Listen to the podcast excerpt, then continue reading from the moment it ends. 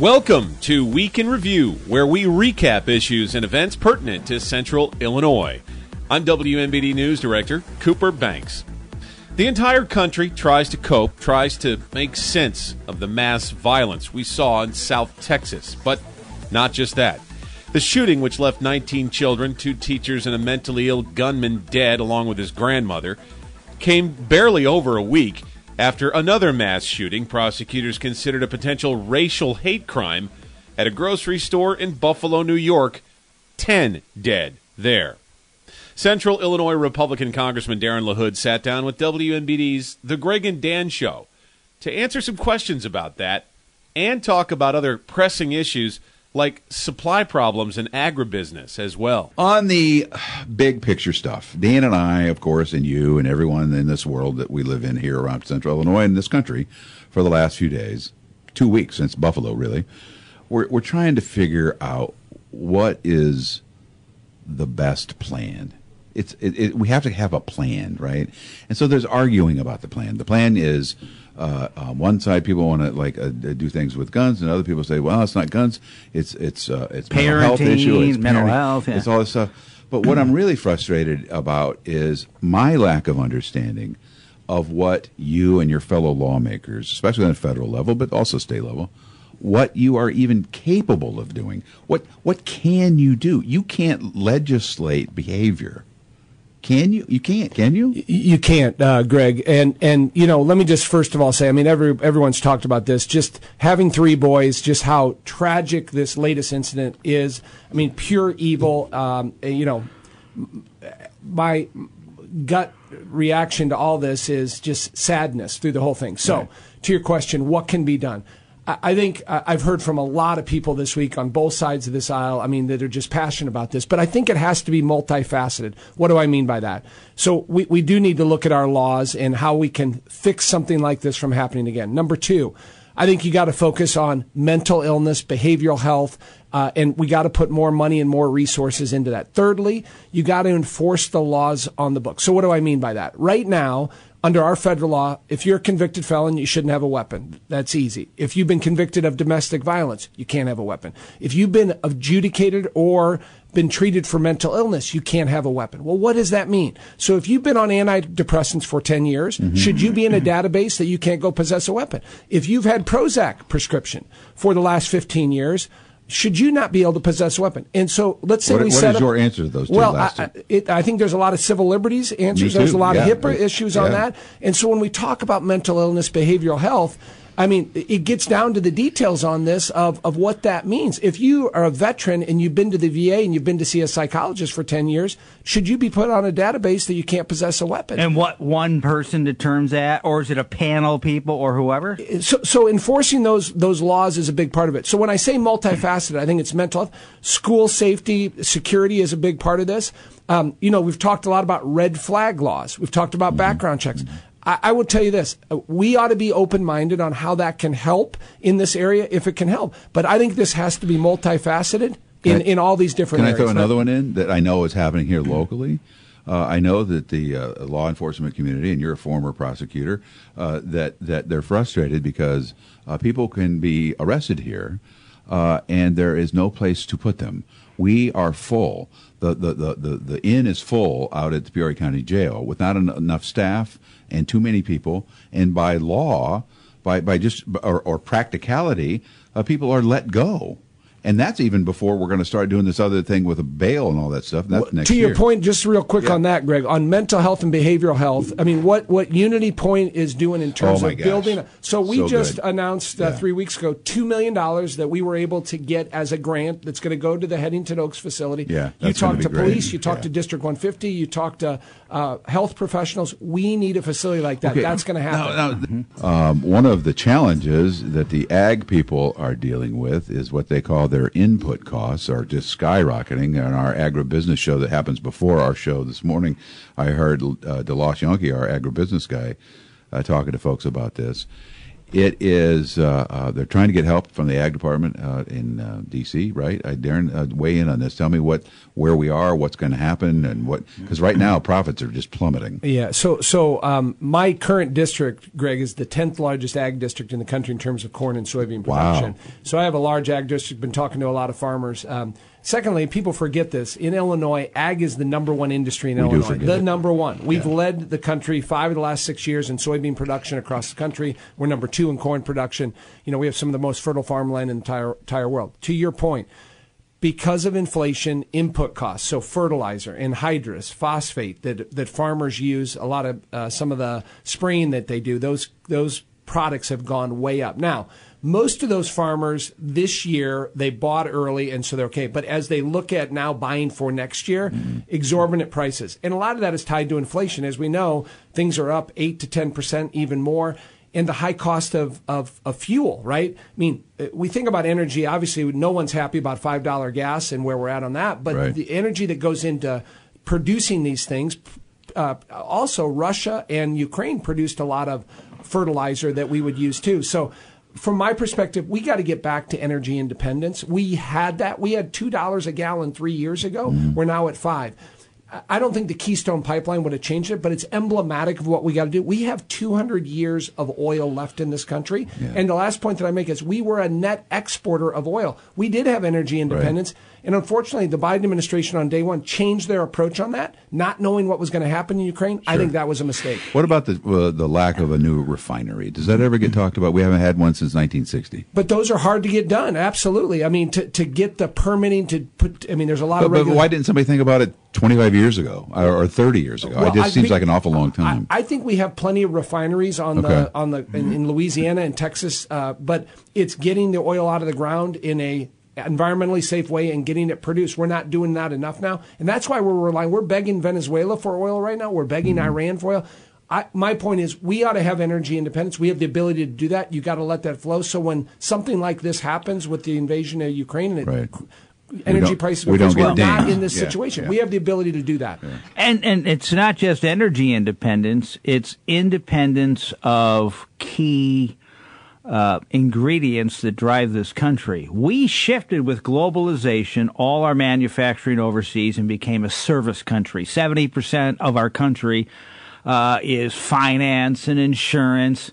We got away from the fact that we have precious minerals here, which Russia has that we have in mind, including lithium for car batteries, nickel. Uh, you look at precious metals. Uh, we kind of need to get back. And I know uh, President Trump in his gut said, why are we manufacturing microchips? Why are we manufacturing all this stuff overseas? We got to shift some of this back to the United States so we're not so dependent on other countries for key uh, ingredients in this economy. Well, you're exactly right, Danny. We're having that conversation right now with semiconductors, right? China's heavily invested for the next 50 years in semiconductors. We have a bill called the CHIPS Act that would bring that production in the United States. The difficulty is we're going to give a tax break to incentivize that to stay here. It's about 25% for chip companies. A lot of people say, why are we giving Intel a tax break? They'll tell you to invest in this country and to stay here in a free market system, they want to do that.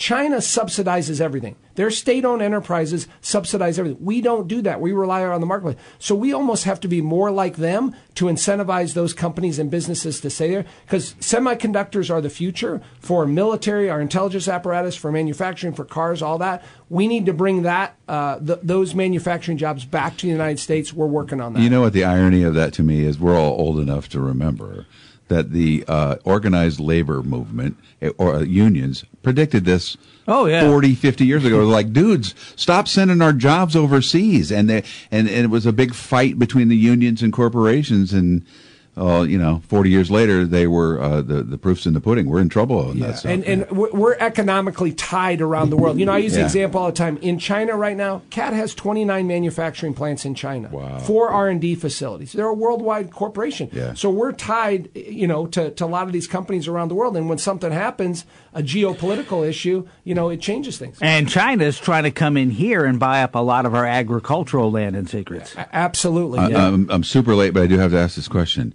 Uh, uh, district stuff. Uh, you're still 18. But you won't be, or you're not still 18. I- what I- are you now? We we moved from 18 to 17 in No. Illinois because we lost one. No. I'm in the 16th now. My new district 16th. I keep Peoria. is currently. uh, oh, it's already 16. I- I'm running in the 16th. I'm in the 18th now. Okay. So, so in the June election and the November election, Yeah. I'm running For 16th. 16. Okay. This is hard to keep track of. Peoria police have issued a warning about a new crackdown on so called pop up parties and reckless roving vehicle caravans that have become a problem in town. Police Chief Eric Echevarria on Thursday talked to reporters about them happening once again here at the site of one over the weekend near the Gateway building downtown, where many tired treads could be seen in the road, and where two years ago a dozen people were shot at such a party. He says we don't have a problem with the young men and women coming out and parking cars or opening their hoods and hanging out. That's not necessarily the issue. He says the issue is the drag racing, the running of red lights to get there, the caravans themselves, and the violence that results. Hundreds of youngsters will suddenly arrive at a location, generally where there is open land, and begin partying and hanging out together in events that are likely organized on social media. Police say it is at these parties where a lot of gun violence is taking place and other laws are being broken. They seem to hit many of the same spots, but officers head on down, walk through. There will be a big crowd of 50 to 80 cars, each car with multiple occupants, officers just walking through. There's open alcohol, drinking, driving, open air drugs. Sometimes there's guns, and sometimes they've had people in caravans get shot, according to police. Chief Echevarria says Peoria police are going to crack down on roving drag racers using, quote, all investigative tools to take enforcement action, including license plate readers. Involved vehicles will be towed, impounded, and hundreds of dollars in fines will be levied. We'll take you back to Thursday and the moment that the chief got with the press at the Gateway building to tell us more. You're obviously here because of the press release we put out on the pop-up parties and our reckless driving. And you know, we're out here in this area because I, I want you to specifically see what we see when we come in uh, after a weekend and some of the activity that's out here. The evidence is still out here. You see the tire marks, the drag racing that's going on, the donuts that are being done here. Um, and I want to I want to state that we don't have a problem with our, our, our young men and women coming out and parking their cars, opening their hoods, and hanging out. That's not the issue here that's at hand. The issue is the drag racing, the running the red lights to get here, uh, in the caravans. If you follow the law, you're not you're not drinking and driving, you're not carrying guns in the vehicles, drugs in the vehicle. There is no issue. Um, and so when we pull up and you decide to flee from our from us, um, we're going to take down the license plates and we're going to continue to do some follow up on that uh, to the point that if we have information that you fled, that you were the one drag racing, that you were the one committing some of the crimes, we will go tow the vehicles. Uh, make no doubt about that. We will follow up on this. This is not, and again, I'll reiterate if you want to come hang out and you want to have a, a, place to just sit and hang out with your friends and show off your car without breaking the law, we're okay with that. We are definitely okay with that. Um, what we're not okay with is you drinking and driving, the guns, the drugs, the, the, the racing of vehicles. Um, we've had too many fatalities in vehicles. Um, we've had too many shootings, obviously, and we're going to do everything we can to curtail the violence uh, in this city.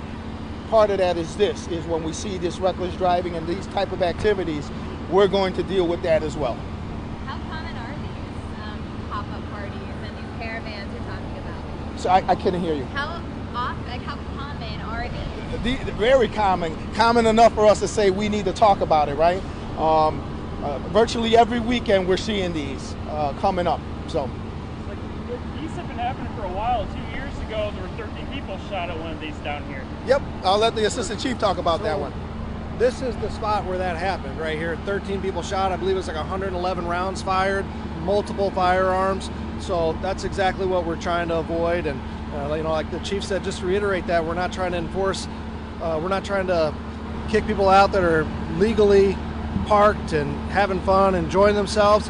It's uh, illegal activity, and um, they're not. We're not talking about minor infractions. We're talking about firearms violations, um, drugs, and um, just total disregard for any traffic control de- device with 50 to 80 vehicles, high rates of speed.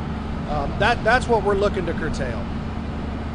If, if they're pop-up parties, though, how can you kind of do the enforcement or even know that they're going on? So, well, they're they're here a lot, and uh, they they kind of hit the same spots. But you know, the officers go down, they walk through. There'll be a large crowd, 50 to 80 cars. Each car has multiple occupants, and they just walk through. And and there's um, open alcohol, drinking and driving. You know, um, um, open air drugs. Um, sometimes we see guns. Um, we've had people in the caravan shot. Um, you know, we've we've had. Uh, serious accidents as a result of caravanning. So that, that's what we're trying to curtail.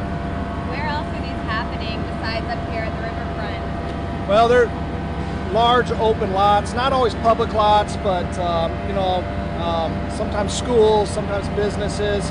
Um, but they'll they'll move as one group in a caravan, and when they move from one group, as soon as the police show up, um, sometimes before they can even get to the to the group of cars, just to walk through um, and observe, they'll just take off, and that's where the issues are in the caravanning with the traffic and the high speeds. Uh, you worried about an uptick of these over Memorial Day weekend? But it's, it's a concern, you know, and it's these are seasonal. We don't see them when it's two degrees out for obvious reasons. But um, you know, we're trying to get out in front of it now. We're trying to be transparent about our enforcement, and it's a significant fine to have your car impounded for reckless driving.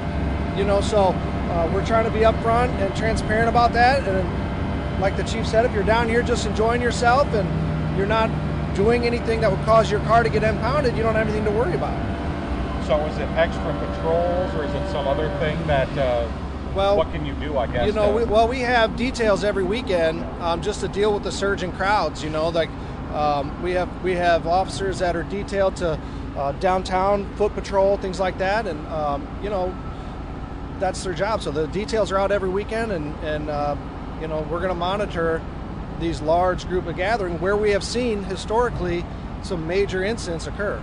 And, and to further answer that question is what we're going to do is follow up on it, right?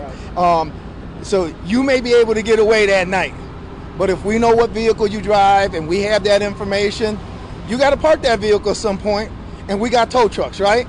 So put that put that together, right? We're gonna again, in no uncertain terms, we will follow up and we will tow those vehicles.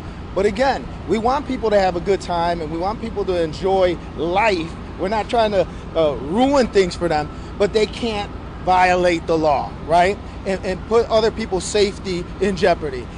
Our job as the police is public safety, right? And we want to make sure that our public is safe. So when they're driving again down the street and just run into traffic lights, that's a problem. That's a problem. If they want to follow each other and follow the law and stop at the red light and zone speed, there's no issue. There's no issue here. And so I invite those that are out doing this, if they have a solution that they think will work, come see me. Come see me at the police department. Let's sit down and have a conversation and let's come up with an answer that works for all of us. But we can't continue to have this type of activity. We can't continue to see this. Um, somebody is going to get hurt, and we're not going to allow that. Um, we're going to do everything we can to keep our community safe. What's the role of social media in coordinating these things? Well, I, everybody's on social media nowadays, right? Yeah. So uh, that's a great point. Uh, I'm sure that they're publicizing, hey, we're going to meet here, this is what we're going to do. We also see social media, right? How old are the crowds that you're seeing? It, it- the ages vary, but it's uh, young adults, you know, young adults, juveniles, uh, you know, high school age, and, and young adults. If you have any information regarding these pop up parties or roving vehicle caravans and drag races, please contact the Peoria Police Department at this number 309 673 4521. You could contact Tip 411 anonymously or Crime Stoppers anonymously at 309 673 9000. Once again, we focus on the efforts that have been undertaken to avert a disaster at Peoria's stricken BioUrja ethanol plant, and a conversation with the man who was thrust into leadership in the midst of an ever evolving crisis. Peoria Interim Fire Chief Shawn Sollberger joined me by phone once again to check back in now that things have improved at the site, significantly so. Just getting an update because demolition is underway, although maybe a little bit delayed by weather, um, but underway nonetheless. Tell us how the uh, things have been progressing out there. And really, from a demolition standpoint, I'm not sure things could have gone any better.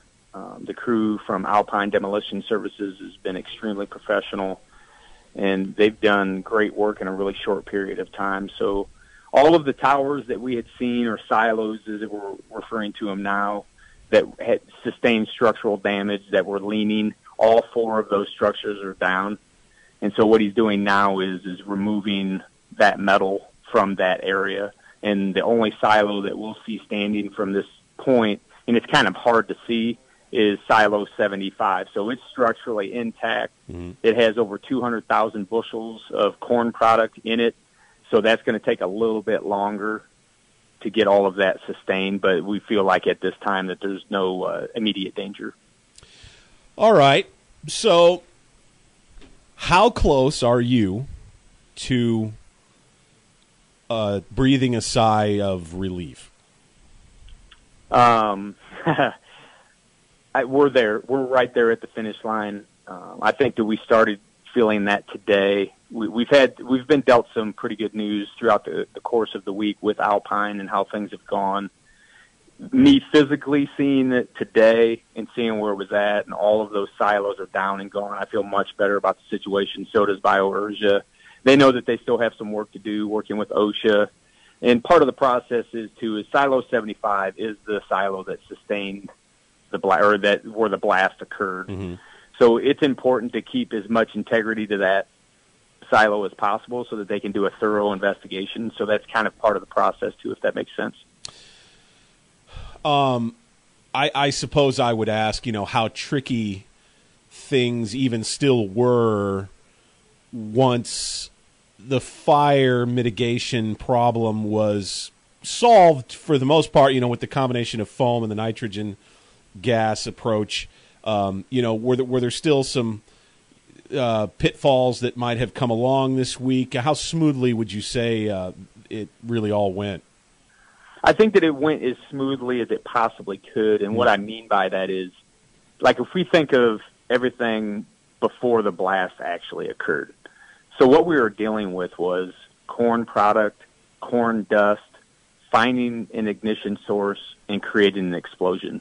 Well, throughout this whole process, over two plus weeks period of time, that scenario always exists, and it actually still exists right now. Yeah. So it, it, when we when we start to go through these days and these weeks, keeping that in mind, as long as there's corn product there and corn dust and the possibility of finding an ignition source, that whole scenario could unfold again. Now, the reason why we're leaving is is because each day it becomes less and less, if that makes sense. Right. So we feel fairly comfortable where we're at right now. It's still somewhat of a minor situation just because you have exposed corn product. And if we do need to respond, we'll respond just like we did on Wednesday night. I know that you had mentioned before, fairly early on, BioUrja had at one point, I believe it was fairly sh- shortly after the initial explosion, BioUrja had kind of mentioned to you, like, okay, you know, you guys, you don't have to stay, you can go. And you had kind of been like, no, uh, we're going to stay. And now we've reached the point where we are. Is there is, are is there some similar indication or attitude now from BioUrja in that respect, where they're kind of like, okay, you guys can go now, um, or is that not the case? At least not yet. No, that's not the case. I think that there was a lot of lessons learned here, uh, working with Mark, the plant manager, and working with the higher ups at BioUrja. Um, and it, it wasn't to say in that particular time on that Thursday, I believe that it was May 12th, that when they had determined that, that it was okay for us to leave, and even though we had given them our level of concern, um, I think we we all learned a lesson there. Yeah, and that that that, that level of communication no longer exists. Everyone's been extremely safe. Everyone's putting their heads together to come to you know daily determinations, and so what we came to was it's going to be an extensive process for them in regards to Silo 75, Yep. over 200,000 bushels of corn, working with OSHA, working with our department, because we're still the lead investigators. So our prevention bureau is still going to be down there. Our fire investigator is still going to be down there, but it's going to be a much, much slower process. Um, I'd have to say that any resident around here would be, I think, encouraged to know that you're still going to be in the room, you know, and still have a seat at the table as things go forward uh, and providing insight. I so okay, you did never you never expected number one coming in interim chief.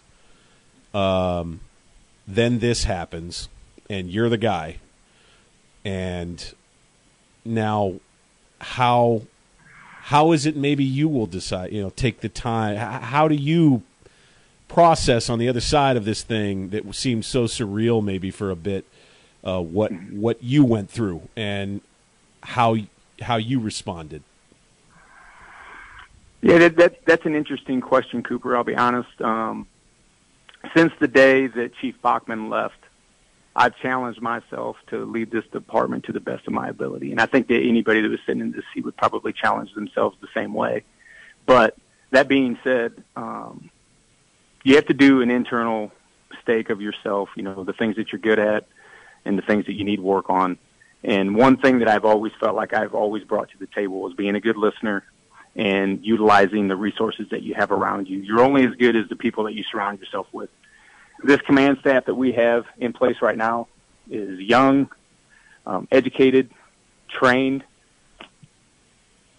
So to that point, it just bringing all the people together, all of us working together from Wednesday, May 11th to the end of this, it all started the day that Chief Bachman left. And I'm not trying to sound uh, dramatic at all, but it, it really, when you're in an interim phase, it's awkward. You know, no doubt about it. yeah You got to go through a process. Everyone up here, whether it's me, the assistant chief, the division chief of operations, all the way down to our BC of EMS, we're all challenged in this kind of this weird, awkward place.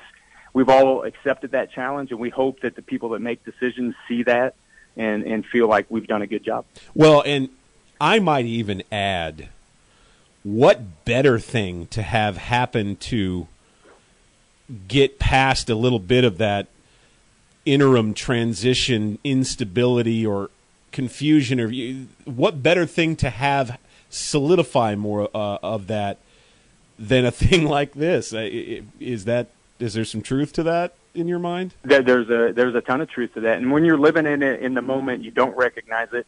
I will say this: this last weekend, um, the person that brought it to my attention was my own wife. yeah and she said, Shawn, um, if this doesn't prove it to the people that make those type of decisions, then you really, she said, you put your best foot forward. Um, you led this department. You led this scene. Um, when you look at the total picture, that w- when you walk away from this, and now we're not quite done with it, but we're near the end yeah total picture, two minor injuries. Um, everyone was safe. You mitigated the situation. It just, it really kind of, when someone from the outside, and even though she's probably labeled as the inside because she's my wife, but she's got a bit of a bias outside- maybe but yeah yeah. but she's just like, you know, when you look at the big picture, um, everybody walked away safe. You mitigated the situation, and hopefully, at some point, BioUrja's have the ability to get back to fully operational. And that's at the end of the day, when you look at it from a big picture perspective, um, all of that's true. They call them much needed upgrades for the CityLink public transit system in Peoria. This past week, officials, including CityLink General Manager Doug Rolfs, broke ground. Uh, thank you and welcome to the groundbreaking celebration of our uh, new maintenance and admin facility. And I hope we get one going because we don't have much here now. I, I leave town for a few days and I come back and look what they do to the place. Um, but no, it's exciting. This is a great project. It's been on the books for quite a few years. Uh, Sharon probably knows more about it than I do. I've only been around here for five years, so uh, I know that I've seen plans and dusted them off from way before that. So, um, so it's going to be a great project when we get done. And one of the big things about this project is the safety for our maintenance crew and uh, more room for our operations department. Uh, if you look kind of at that other building, the maintenance and operations share like the front half over on the far side. And they've got like, you know, two and three desks in the offices. They've got a office out in the hallway. And uh, it's just not very productive. And when we get done with this facility, they'll have like one whole floor will be maintenance, the second floor will be operation, the third floor will be administration. So it'll be a lot um, more conducive for them to uh, do their work and a little more privacy and a little more healthier, I think. Um, so with that, I'm um, going to do some introductions. Uh, first, I have Chris Ahart, the chair of the board. Uh, Jeff Hares, treasurer for our board. Sharon McBride, secretary. And Don Knox, uh, trustee. Most of these people have just been appointed within the last couple years, except for Sharon. She's been hanging around for 24 years, and we love it. So, uh, CityLink Management, uh, Nick Standifer, AGM, and they didn't write down the rest of the names, so I'm gonna just have to wing it. Jason Culberson, Shammer Robinson, Emily Watson back there in the back. She's our marketing, and everybody knows her. Jamie Arbogast, our procurement.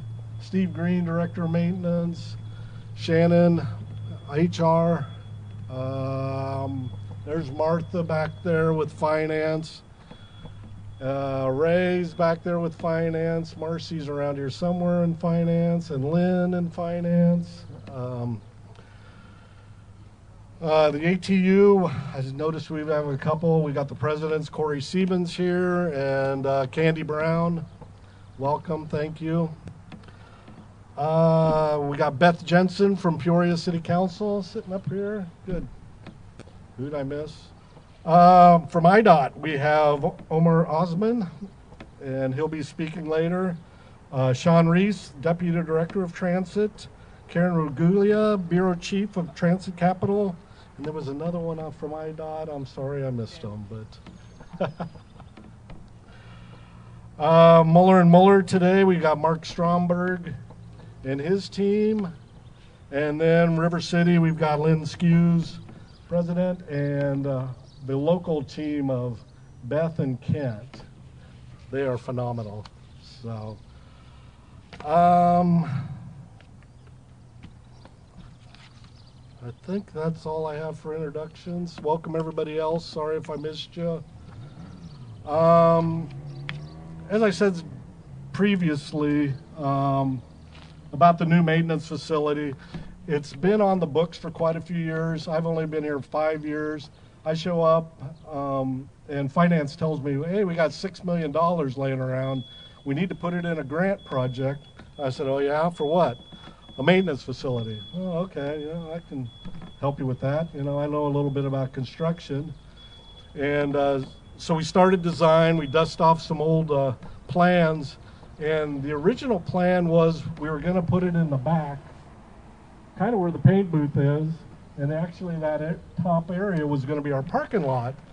And uh, I really loved that plan. I thought it was a great plan, but it had some uh, pitfalls that people just couldn't get over. They just didn't like this ring road going up and around the side to get to it. And so, anyway, uh, we went a few more years. Uh, we got some money from FTA in about 2017. We got uh, 3.6 million. Uh, then we went out for 65% uh, design of the facility, and that's when we hired Muller and Muller. And they basically said, "Yeah, you got to do a whole different concept here. And what they had was a safer way for us to move our buses around in and out of the facility, which I really liked. And it moved it up closer so we didn't have to have the ring road. And then I made them move it over to the hillside so we can make parking and uh, up here on this where these houses are. So this will all be parking lot when we get done. And so that kind of was where we headed in that direction. Uh, we got another $10 million from the FTA and another round of funding. and um, things kept moving along. And then all of a sudden, uh, Rebuild Illinois came out, and that was really the catalyst to get us going. In the first round, we got a little over $12 million. Second round, we got about $8 million. And so that was really what has helped us move this project along. And so we're pretty close to having all our funding, depending on if Beth can keep our numbers where we say we are. So we'll see. Um,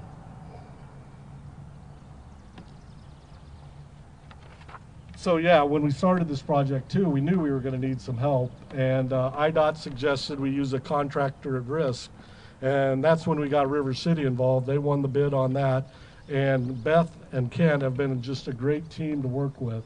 They've done a great job of keeping us posted.